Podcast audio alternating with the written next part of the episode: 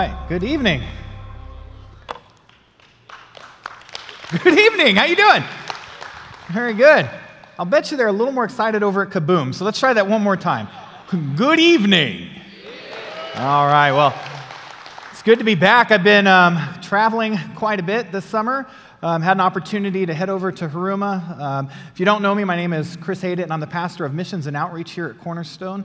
And we were just excited about what happened over at Haruma. Four different teams headed over um, to Kenya um, to work alongside Mama um, Zipporah and work alongside the orphans. We had um, sewing teams over there. We had teaching teams. We had, had students over there running VBSs and students over there running summer camps. And it was just a powerful, powerful eight weeks over in Haruma. And then I had a, a unique opportunity as our, our team is heading back. I, I sort of took a detour um, in London and, and, and, headed up to Scotland. And one of my youth groupers um, from way back in the day here at Cornerstone is now a missionary. Um, um, to the Scottish youth. And he invited me to come up there and work with the Commonwealth Games. And the Commonwealth Games is basically um, the Olympic Games just for the British Commonwealth okay? So they, they basically get gold medals because we're not there.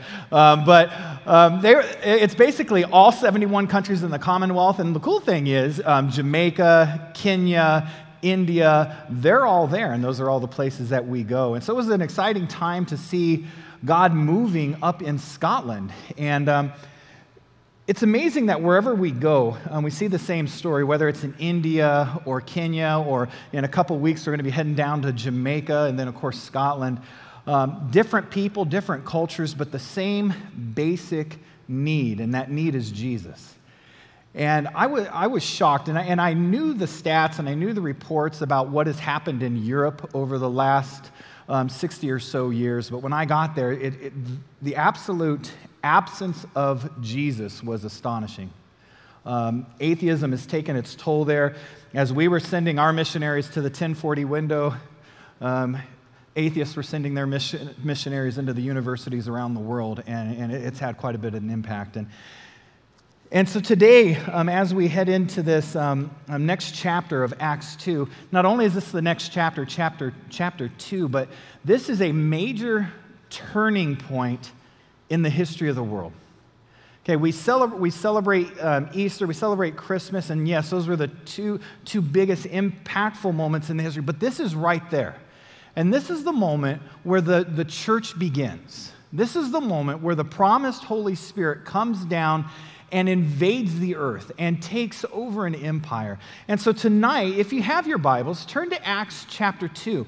And we're going to walk through what happens when God's presence invades someone's life invades a family, invades a community, and invades a church. And what happens when, when a group of people are sold out completely and thoroughly for Jesus Christ?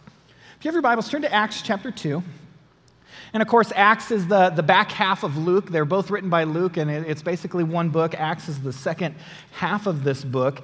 And, and Acts chapter 2, um, we, we find that Jesus is already um, um, headed up to heaven. He, he's given his um, commands to uh, the disciples. We've picked the 12th disciples you talked about last week, and now they're just waiting. And one of the hardest things to do to people who are on fire is just to tell them to wait. How many have had, had kids and, and, and something big was about to happen, and, and they're just frothing, and you just look at them and say, just wait. How well did that go for you? A couple nights ago, um, my son, he, he's about to turn, um, he's about to turn 14, and, and his birthday is coming up in a couple weeks. But for his birthday, uh, we decided to do something huge for him, something really cool. And we, we just got all these different opportunities hitting at once, free tickets and all that. And so, as some of you know, I'm a big Ohio State football fan, and, um, and therefore my children are. Um, and so he's excited, and he, he's in football. I help coach his football team um, throughout the week. And we figured we'd tell him ahead of time because he would eventually find out. Um, but in a couple weeks, we're going to do the ultimate football weekend, just a father and son. And on a Thursday night, me and him are going to head back to Ohio, the Holy Lands, and we're going to be heading out there. We're going to go to the Hall of Fame. We're going to go um, to an Ohio State football game. And then he's a huge Bengal fan. I'm not, but he is. Um, and we're going to go to the Bengals football game on Sunday. So just like boom, boom, boom, pure adrenaline. And so we told him about that a couple days ago. And after he, he, he got back up off the ground, th- from that point on, he's just been like, just waiting. And it's still like 10 days away, but he's just shaking and he's telling everybody. And that is the image of what's happening here. We go from um, the complete polar opposites. We go from a group of people who are devastated, who are afraid for their lives their teacher, their master, who they thought was going to come and, and, redeem the world, who they thought was going to come and, and, and turn over Rome and, and, and put the kingdom in place, he's gone.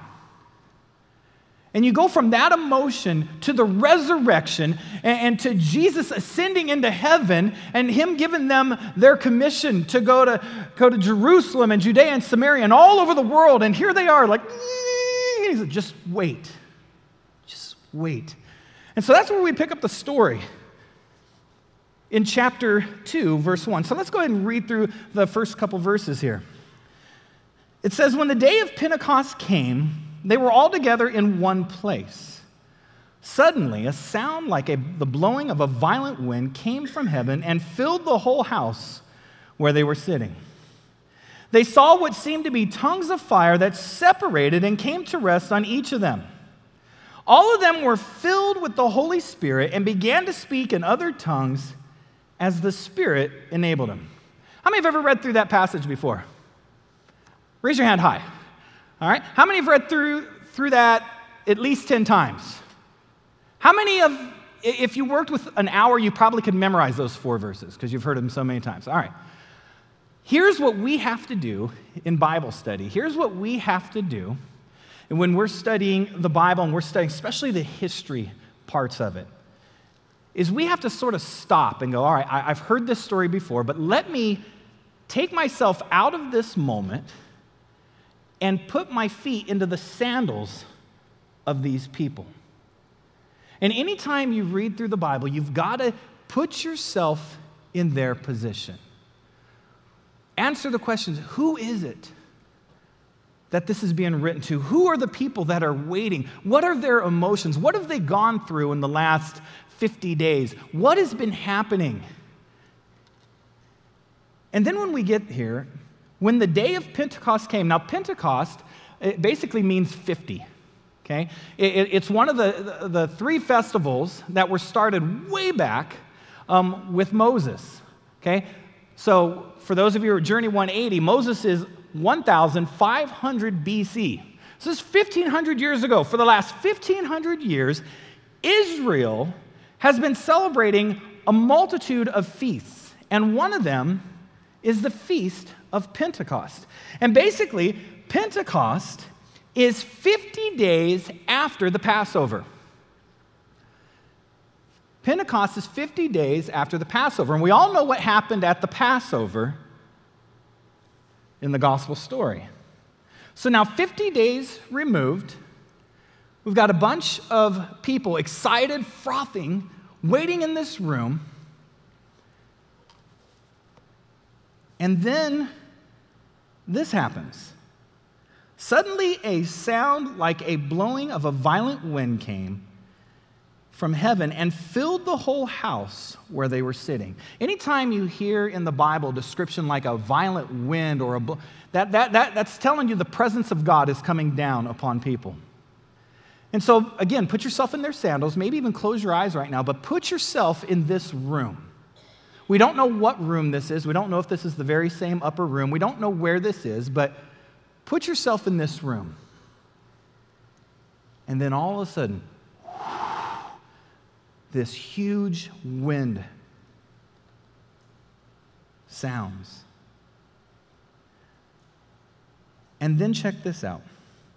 They saw what seemed to be tongues of fire that separated and came to rest on each of them. You know, let's go ahead and stop there because as Christians, we just keep reading. But non Christians go, whoa, whoa, stop. And children go, stop. they saw what seemed to be tongues. You guys all follow that, right? Tongues of fire that separated, ew, and came to rest on each of them. What does that look like? Have you ever just sat there in your sandals and went, What does that look like?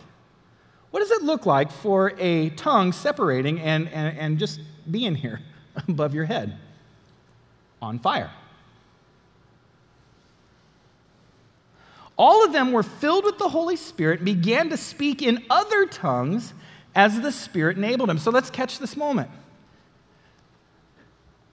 The early church, this group that Jesus said, go to Jerusalem and wait for the promise, they're sitting there, and all of a sudden, this wind picks up, this loud sound, and all of a sudden, people, we don't know what this looks like, but people are seeing what they think are tongues splitting apart, however that looks, on fire, and they're coming to rest on people. And all of a sudden, people are filled with what? The Holy Spirit, this promise that Jesus said. And then what do they begin to do? Speak in tongues. Now, let me clarify something here. The word tongues here is translated languages. This is not incoherent babble. This is, this is languages. These are, these are different languages, and that'll pick up in the story real quick. And by the way, we have mics going around. Um, so if you have a question, just pop up your hand and we'll, we'll get those mics to you. So, so here's the story. They're all right there. Tongues of fire come landing on people. The Holy Spirit drops in, God's presence, and now they're starting to speak in tongues as the Spirit enabled them. Verse 5 now they were, now they were staying in Jerusalem, God fearing Jews from every nation under heaven. Okay, so anytime there was a festival, especially Pentecost, because during Pentecost there was no school, there was no learning, you weren't allowed to work, everybody was basically having a festival. And so the streets were packed. There were people all over the empire from every nation. Jews came in um, to be part of this festival. It was commanded that the men do this. And so the streets were packed. When they heard this sound, so obviously it was a sound that was greater than a room. We all have neighbors have, who have sound that's greater than their room, right? Okay, this is one of those. Okay, when they heard this sound, a crowd came together in bewilderment because each one heard their own language being spoken. So they understood these tongues, and they understood these tongues in whatever language they were from. Now, where were the people from? Everywhere. All over the world.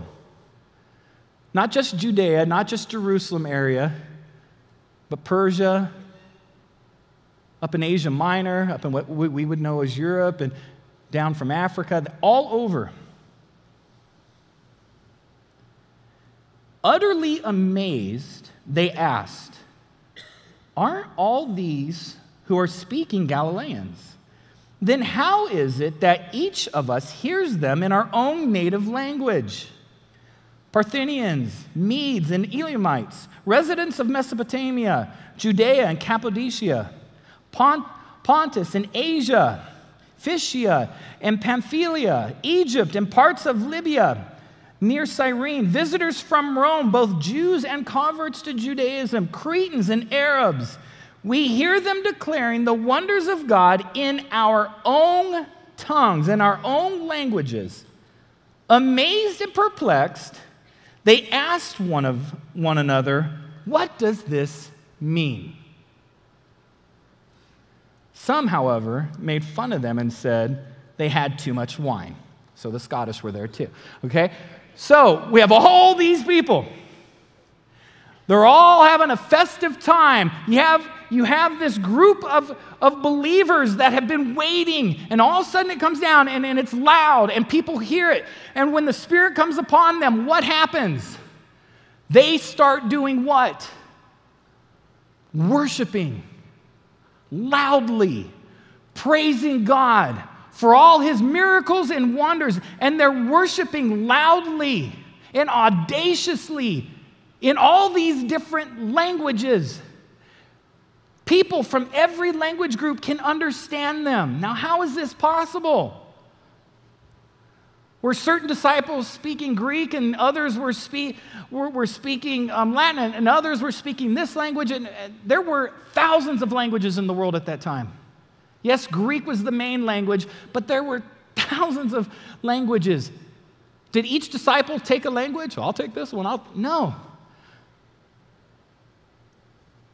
My guess is that the disciples were praising in one language. The miracle is that all these different languages understood it. Some theologians believe this was a, a, temporary removal of the curse that happened at the Tower of Babel. Remember back in Genesis when the Tower of Babel, when God commanded everybody to split and go their own way and, and take over the earth and multiply, and everybody's like, no, we want to build our own city, a sweet city right here. And so God came down and confused the languages. And you went from 70 different people groups speaking the same language to 70 different people groups speaking different languages. And they split. And this very possibly was a moment where God lifted that and said, You all can understand again. What an amazing time. What a powerful time.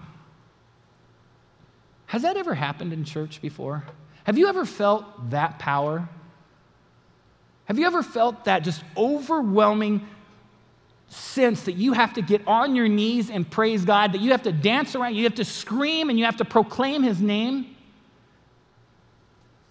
It's hard in America. In Scotland, it's even harder. They're just like, now, Kenya, a whole different ball game. Church service at Haruma is a whole nother ballgame. There is dancing and celebrating and screaming and crying. It is unreal. But I have a feeling these orphans understand the wonders of God a little clearer than we do. And so then Peter, as all these, as all these people are gathering around, some of them think they're drunk, other people are just bewildered and amazed, and they're all looking at each other. What is happening here? This isn't the Jewish leadership. These aren't the Pharisees. These aren't the Sadducees. These are just ordinary people. These are Galileans. These are fishermen. What, what is happening? And Peter gets up and does this. Then Peter stood up with the eleven, raised his voice, and addressed the crowd. Fellow Jews, and all of you who live in Jerusalem, let me explain this to you. Listen carefully to what I say. These people are not drunk as you suppose. It is only nine in the morning. No, this is what was spoken by the prophet Joel. Peter already is getting up and he's quoting scripture. The Holy Spirit is moving. When the Holy Spirit is in someone and they start to preach and the Spirit is moving through, watch out. And here's what happens in the last days, God says, I will pour out my spirit on the people. Your sons and daughters will prophesy, and your young men will see visions. Your old men will dream dreams. Even on my servants, both men and women, I will pour out my spirit in those days, and they will prophesy. I will show wonders in heaven above and signs on earth below blood and fire and billows of smoke the sun will be turned to darkness and the moon to blood before the coming of the great and glorious day of the Lord, and everyone who calls on the name of the Lord will be saved. That was the prophet Joel. Now, that had to have been a glorious utterance of that prophet some 800 years before this event happened. Imagine the people that heard that message from Joel just sitting there going, Oh my goodness. God's Spirit is going to be poured out on everyone? Not just a prophet. Everyone is going to have access to the Spirit. Look at verse 18. Something astronomically crazy, not only in the time of the early church, but especially in the Old Testament time of Joel even on my servants, both men and who? Women.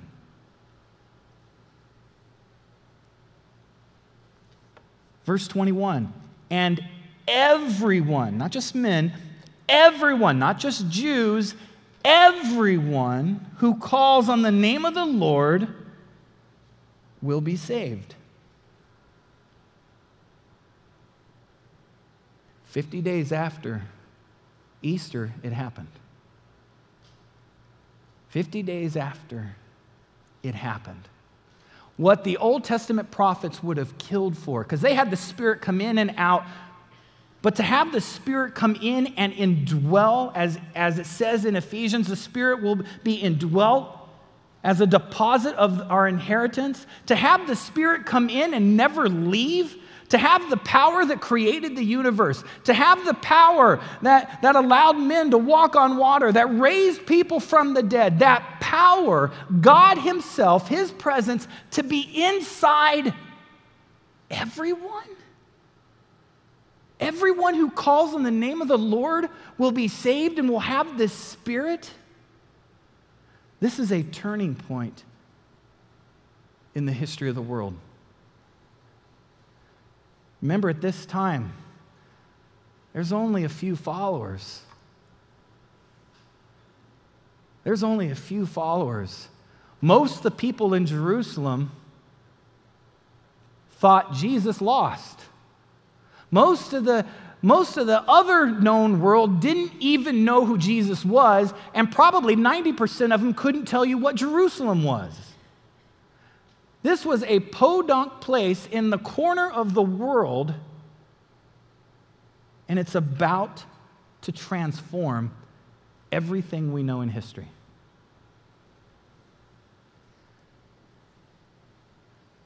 Everyone who calls on the name of the Lord will be saved. And then I want you to put a mark here on verse 22 because we're about to get into something that changes people's life. And it's called the apostolic message. It's a message that the early church followed day in and day out. See, today we have all these different sermon series. Right now we're in Sex Drive. That would have been crazy back then. Next series, we're going to be following the actions of Paul. We're going to call it Legend. It's going to be an amazing series. You want to bring your friends to that. But we have all these different series.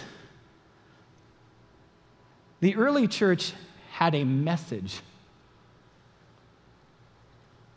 and it was powerful.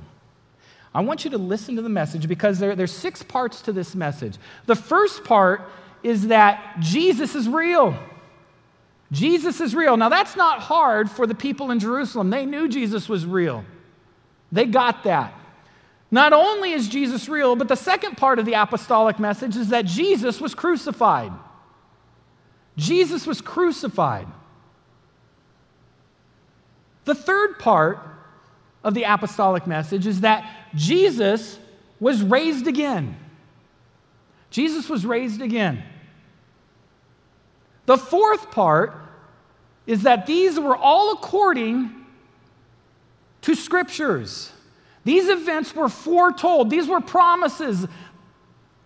The fifth part is that Jesus is the Messiah. He is the anointed one, the Christ. Messiah and Christ mean the same thing Messiah, Hebrew, Christ, Greek. He is the anointed one.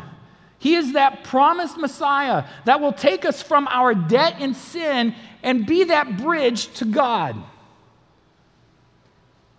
And then the final part of the apostolic message is a call to repentance. Is a call to repentance. And we see Peter given this message in chapter 2. We'll see it again in chapter 3. We'll see it again and again and again. This is the message. This is what would be known eventually as the gospel. The gospel means good news. And if anybody ever asks you what the gospel is, turn with me here to 1 Corinthians chapter, chapter 15. Acts, Romans, 1 Corinthians chapter 15. And this is Paul who we'll get to later in Acts. This is Paul writing to one of his church plants in Corinth. And he wanted to let them know exactly what the message was because Corinth is a long way away from Jerusalem. Corinth is a long way away from this moment in history that Peter stood up under. And so Paul wanted to remind them exactly what the gospel is. And he says, Now, brothers and sisters, again, sisters, crazy for that time. Now, brothers and sisters, I want to remind you of the gospel I preached to you, which you received and on which you have taken your stand. By this gospel you are saved if you hold firmly to the word I preached to you. Otherwise, you have believed in vain. For what I received, I passed on to you as of first importance that Christ died for us according to the scriptures, that he was buried, that he was raised on the third day according to the scriptures, and that he appeared to Cephas and to the twelve. After that, he appeared to more than 500 of the brothers and sisters at the same time, most of whom are still living, though some have fallen asleep. Then he appeared to James, then to all the apostles, and last he appeared to me also as one abnormally born. That is the gospel. That is the message. That's the message that transforms families, communities, countries. That's the message that the early church was to take their stand on. Is that our message today? Every time we have someone go to Kenya or to India or to Jamaica, we want to make sure they understand what the gospel is. And we want them to understand that you are going there as an ambassador, a mouthpiece of God. You are going there to proclaim the good news of Jesus Christ. And so, here in Acts chapter 2, it's starting. It's starting. Right here, when Peter stands up, right here, when the Holy Spirit comes down onto the church, is the beginning of what's known as the church age. This is the beginning. Listen to Peter and see if you can catch the six. Fellow Israelites, listen to this. Jesus of Nazareth was a man accredited by God to you by miracles, wonders, and signs, which God did among you through him, as you yourselves know. Jesus is real. This man was handed over to you by God's deliberate plan. Last week we talked about God's sovereign plan. So, how, how did Jesus get arrested? What, what, was it the cunning of the Roman guards or the, or, or the, the temple guards or the, the Sanhedrin? Or was it God's plan all along? Say it out loud. Was it God's plan? Yes. When Jesus was tempted by Satan in the desert, Satan could give a rip if he ate food or if he worshiped him or if he threw himself off a mountain. Satan knows exactly who Jesus is. What he was trying to do was get Jesus to act independently of God's plan. And God's plan was to take him to the cross. When we sin, the basic definition of sin is acting independently of God's plan for your life. That's, that's basically what sin means. This man, verse 23, was handed over to you by God's deliberate plan and foreknowledge. And you, with the help of wicked men, put him to death by nailing him on the cross. Number two. Now let's get in their sandals again, because it's easy. Christians, we like to read through this stuff. We like, you know, talking serpents, no big deal. But let, us stop, okay? Let's get into the shoes. Here is Peter. Here's the others behind him, okay? And here are the people. Picture the moment. They're now apparently outside of the house, in the streets. You've got people absolutely amazed, and they're listening to Peter and they're understanding him. But have you ever stopped and got into the sandals of those of Peter and those standing behind him? What did Peter say these people did? With them, with the help of wicked men, did what? Kill Jesus. Peter is standing in front of the same people that were yelling, Crucify! Crucify! Peter and the followers were risking their lives right now. Just a little over a month ago, Jesus was beaten, tortured, and led to a cross by these people. These people were spitting on him, yelling.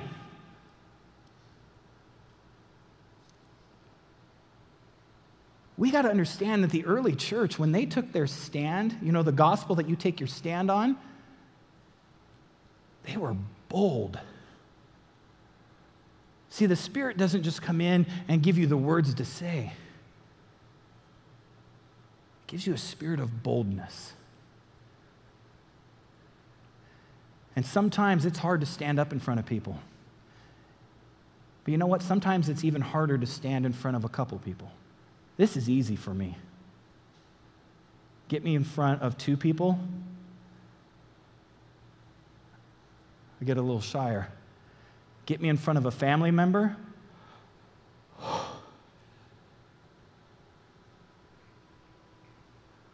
It's hard to tell people about Jesus, especially if you know him.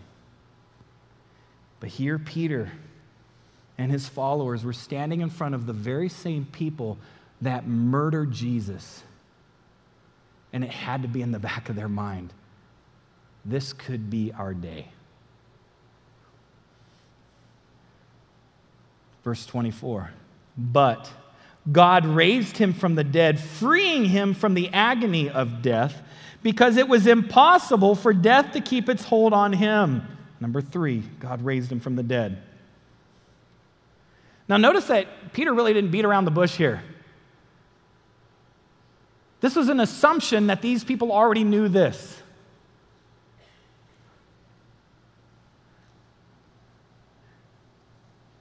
Verse 25 David said about him, I saw the Lord always before me because he is at my right hand. I will not be shaken. Therefore, my heart is glad and my tongue rejoices. My body always will rest in hope because you will not abandon me to the realm of the dead. You will not let your Holy One see decay. You have made known to me the path of life. You will fill me with joy in your presence. Fellow Israelites, I can tell you with confidence that the patriarch David was buried, or died and was buried, and his tomb is here today. And you could see them going, Yeah, yeah, it is. It's over there. But he was a prophet, and he knew that God had promised him on oath that he would place one of his descendants on his throne. So you see what, what Peter is doing brilliantly He's now going to number four of the message. He is going back into Scripture. Now, these people knew their Scripture. The Jewish people knew the Old Testament. And as Peter's starting to connect dots, and this is what the early church did in the first portion when they were in Jerusalem, when they were in Judea and Samaria, they were just connecting dots. They didn't have to explain Scripture to these people. They, they knew that. They were just saying Old Testament prophecy, Jesus. Old Testament prophecy, Jesus. Over 300 Old Testament prophecies, Jesus, Jesus, Jesus, Jesus. Is it starting to make sense? And the people are like, oh my goodness. Now, further on, as we get to Paul and as he gets out of the sphere of Judaism, you'll see a different tactic. But here, it's the apostolic message. And then number five hits hard right here, 31. Seeing what was to come, he spoke of the resurrection of the who? Messiah. That he was not abandoned to the realm of the dead, nor did his body see decay. God raised this Jesus to life, and we are all what?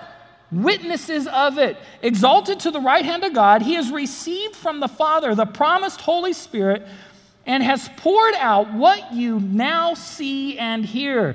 Peter finally gets around to why they all look drunk. The Spirit is here. For David did not ascend to heaven. Okay, so there he's making sure they understand that King David, that's a thousand years ago, he's not your Messiah. It was one of his descendants. Jesus is the Messiah. For David did not ascend to heaven, and yet he said, The Lord said to my Lord, Sit at my right hand until I make your enemies a footstool for your feet. Therefore, let all Israel be assured of this. And here's the bold statement God has made this Jesus, whom you crucified, both Lord and Messiah. Imagine that moment. Imagine Thomas and Andrew back there. Oh, here it comes, here it comes. Boom. What was next? I can imagine like a silence. Get yourself into their sandals. What, what would you be expecting? Stones? The ripping of clothes? What was next? Verse 37. When the people heard this, they were cut to the heart. And they said to Peter and the other apostles, Brothers, what shall we do? Boom. The message has landed. The very people who, with the help of wicked men, handed this Jesus over to be crucified were now standing in front of Peter asking, What do I do? What do I do? That's the power of the message. Now, put yourself into the sandals of the listeners now. Did they have any right to be fearful at this moment? They've just realized that Jesus is who? The Messiah, which means he is who? God. They just killed who? God. Dang it.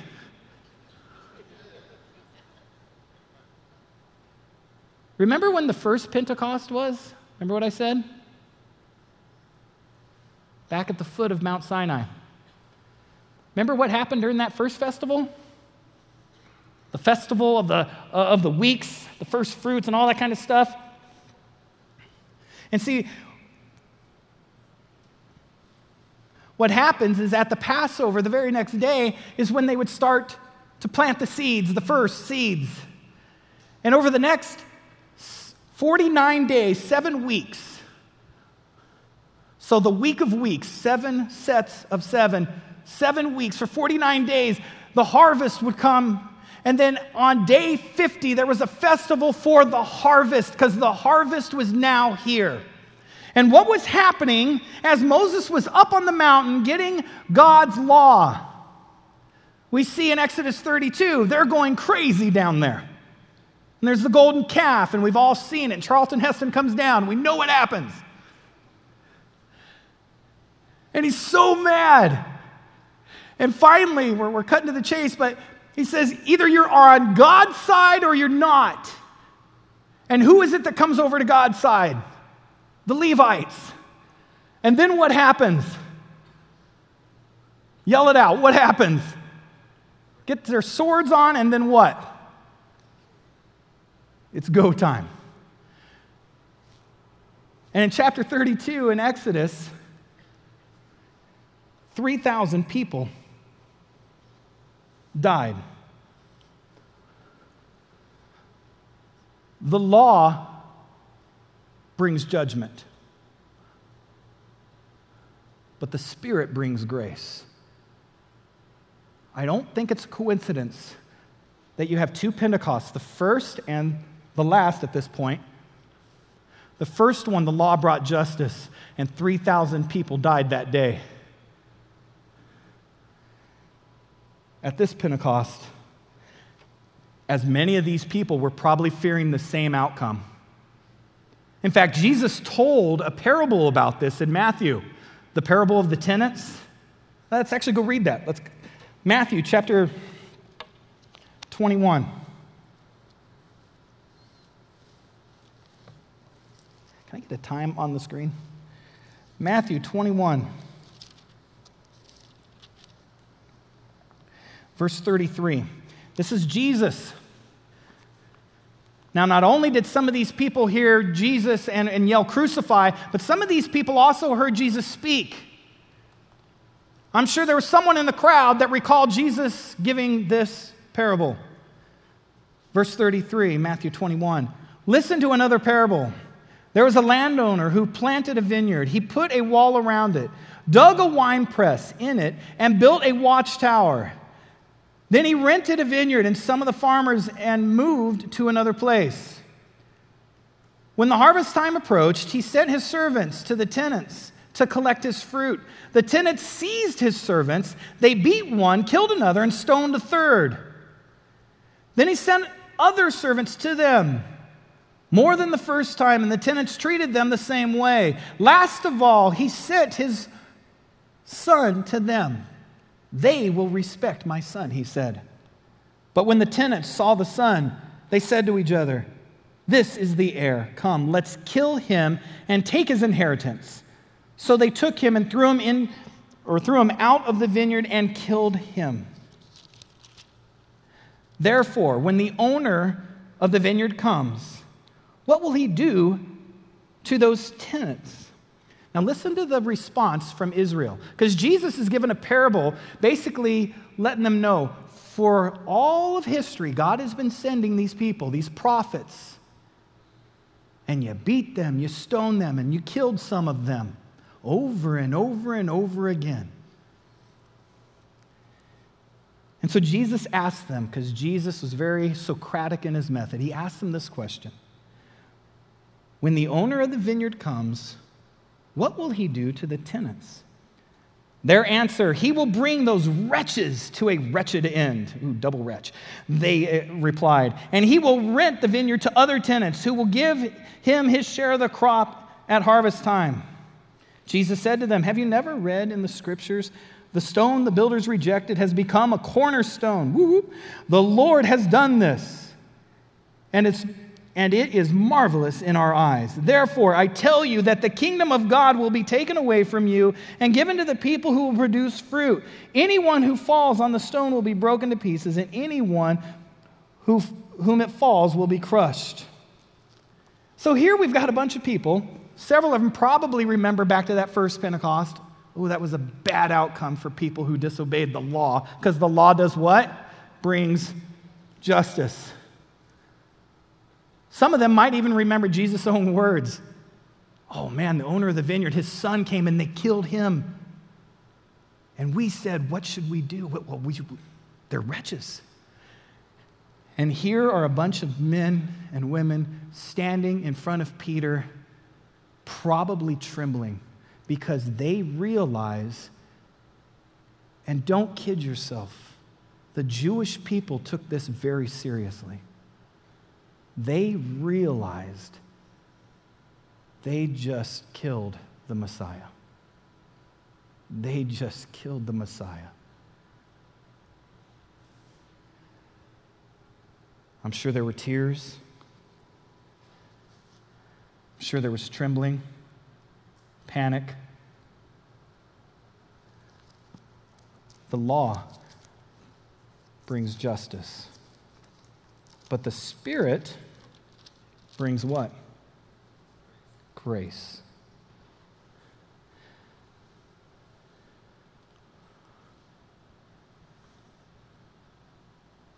Brothers, what shall we do? Verse 38 Peter replied, Kill them all. No. Peter replied, Repent and be baptized. Number six. The law brings justice, but the Spirit brings grace. God so loved the world, God so loved you, that He sent His Son down For all have sinned and fall short of the glory of God. You've all sinned. And the wages of that sin is death. It's a wretched death, it's separation eternally. But number six, the gift of God is Jesus. Jesus. What are we to do? Repent and be baptized, every one of you, in the name of Jesus Christ for the forgiveness of your sins. And you will receive the gift of the Holy Spirit. The promise is for you and your children, and for all who are far off, for all whom the Lord our God will call. With many other words, he warned them and he pleaded with them Save yourselves from this corrupt generation. Those who accepted his message were baptized. And check this out. And about 3,000 were added to their number that day. 1,500 years earlier, 3,000 people fell at the justice of the law. The promised Messiah has now come. That man is Jesus.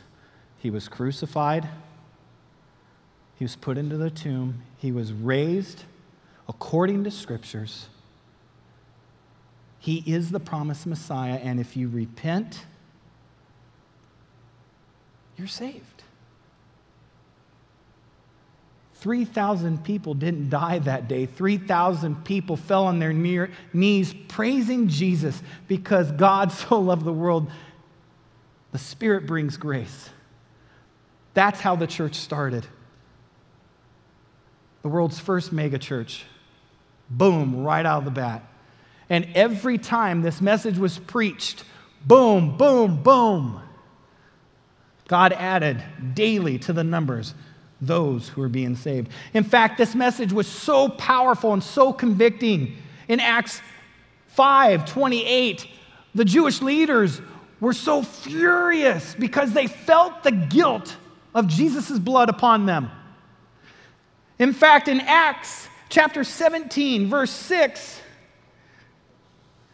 this message was being accused of turning the world upside down. That's our message. Are we excited about it? Do we believe it? Or is this just something that happened 2,000 years ago? Where are we today with the gospel? Where are we with the power?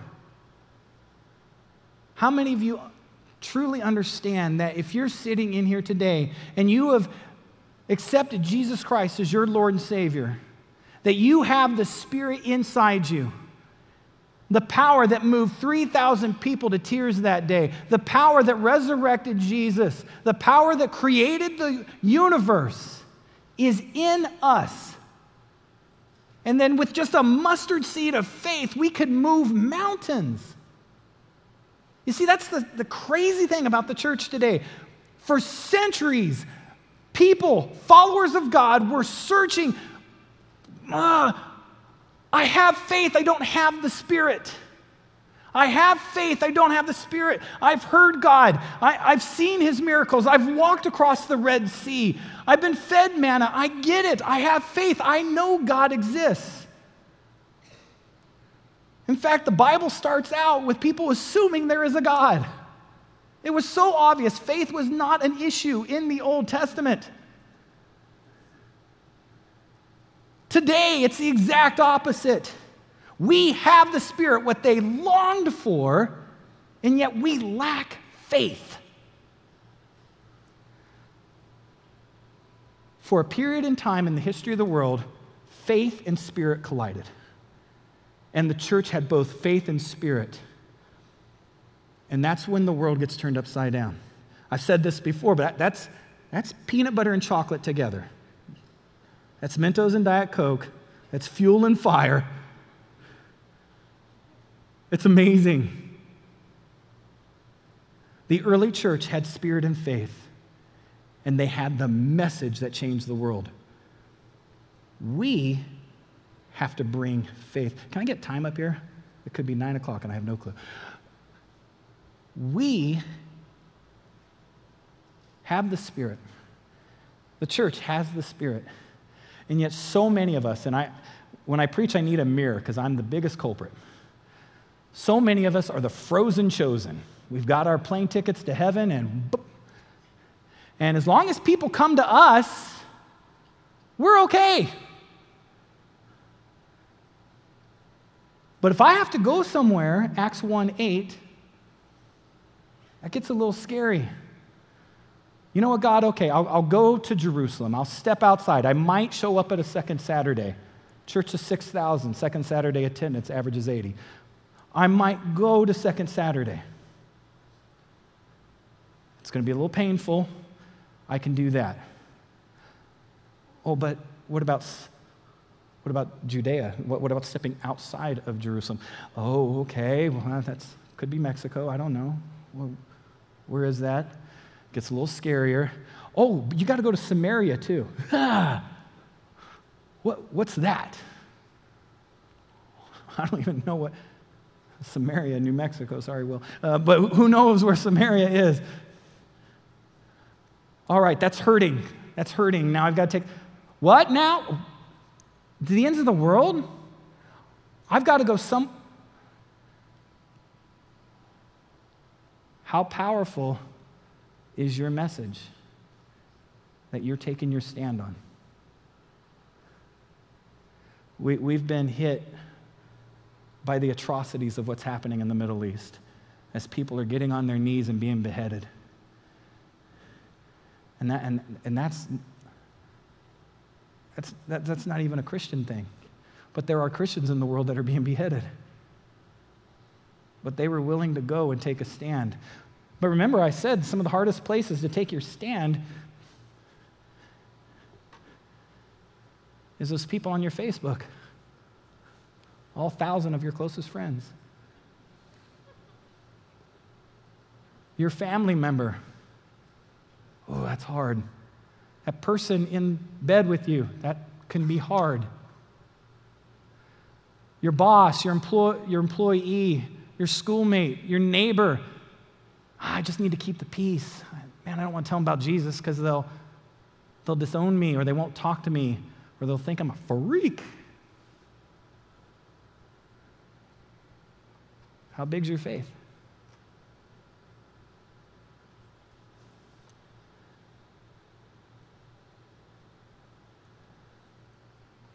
The most powerful chapter, in my opinion, outside of the Gospels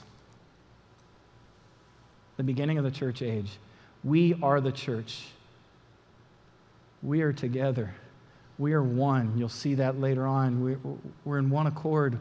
We should have, as talked about last week, one mind, one purpose. We are to love the Lord our God with all our heart, mind, soul, and strength, and love our neighbors the same way. The Bible is powerful because the Bible contains messages that turns the world upside down. Rome was turned upside down because of people like this, because the Holy Spirit got into people and they humbled themselves. These were ordinary people. These are ordinary people. We know how weird the disciples were. We know how jacked up they were. But do you realize after reading this story, the next generation of converts in the church were the people that killed Jesus? They were jacked up too. In fact, Jesus uses jacked up people because all have sinned and fall short of the glory of God. We're all jacked. Raise your hand if you're a little bit jacked up tonight. All right? Good. You can be used. Go into Hebrews chapter 11 and look up at all those jacked up people. Yes, they've got great names Moses and Abraham and, and all these great historic names. Noah, oh man, they're amazing. David, murderers, prost, uh, prostitutes, um, rapists, drunkards, liars, adulterers. But yet, at one point in their life, they got on their knees and said, God, I'm yours. Use me. The Spirit brings grace.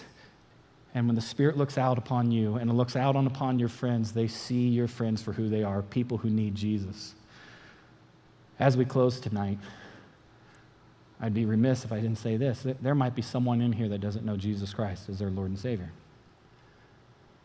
The Bible says in Romans chapter 10, verse 9 For if you confess with your mouth Jesus is Lord and believe in your heart that God raised him from the dead, you will be saved. For it is with your heart that you believe and are justified. Justification means your penalty is taken care of. And it's with your mouth that you confess and are saved.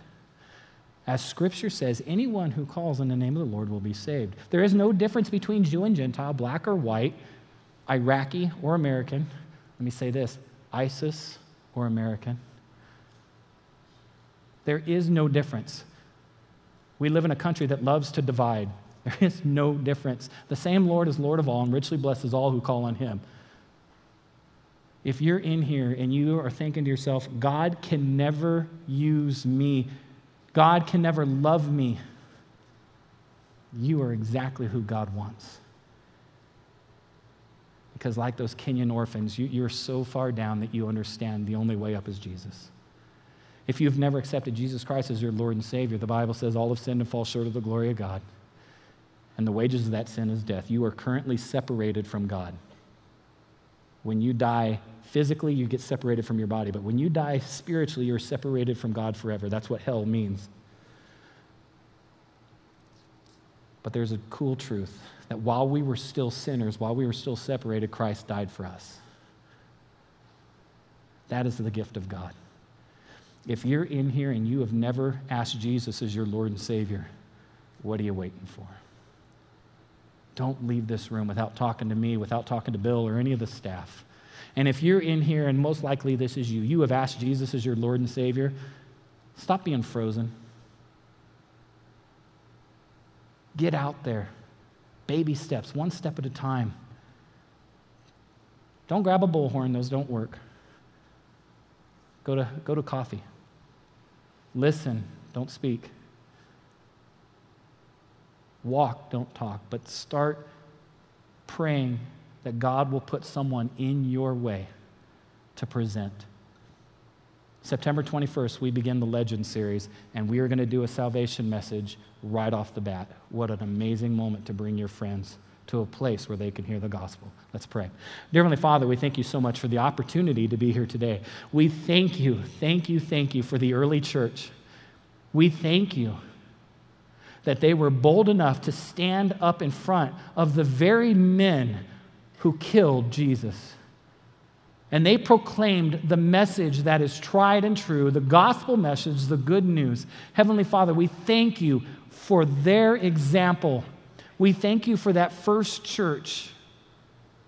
We thank you that we are not held under the law, but we are now justified by the Spirit. We have grace in our lives. Heavenly Father, we, we know we don't deserve it, but that's what grace means.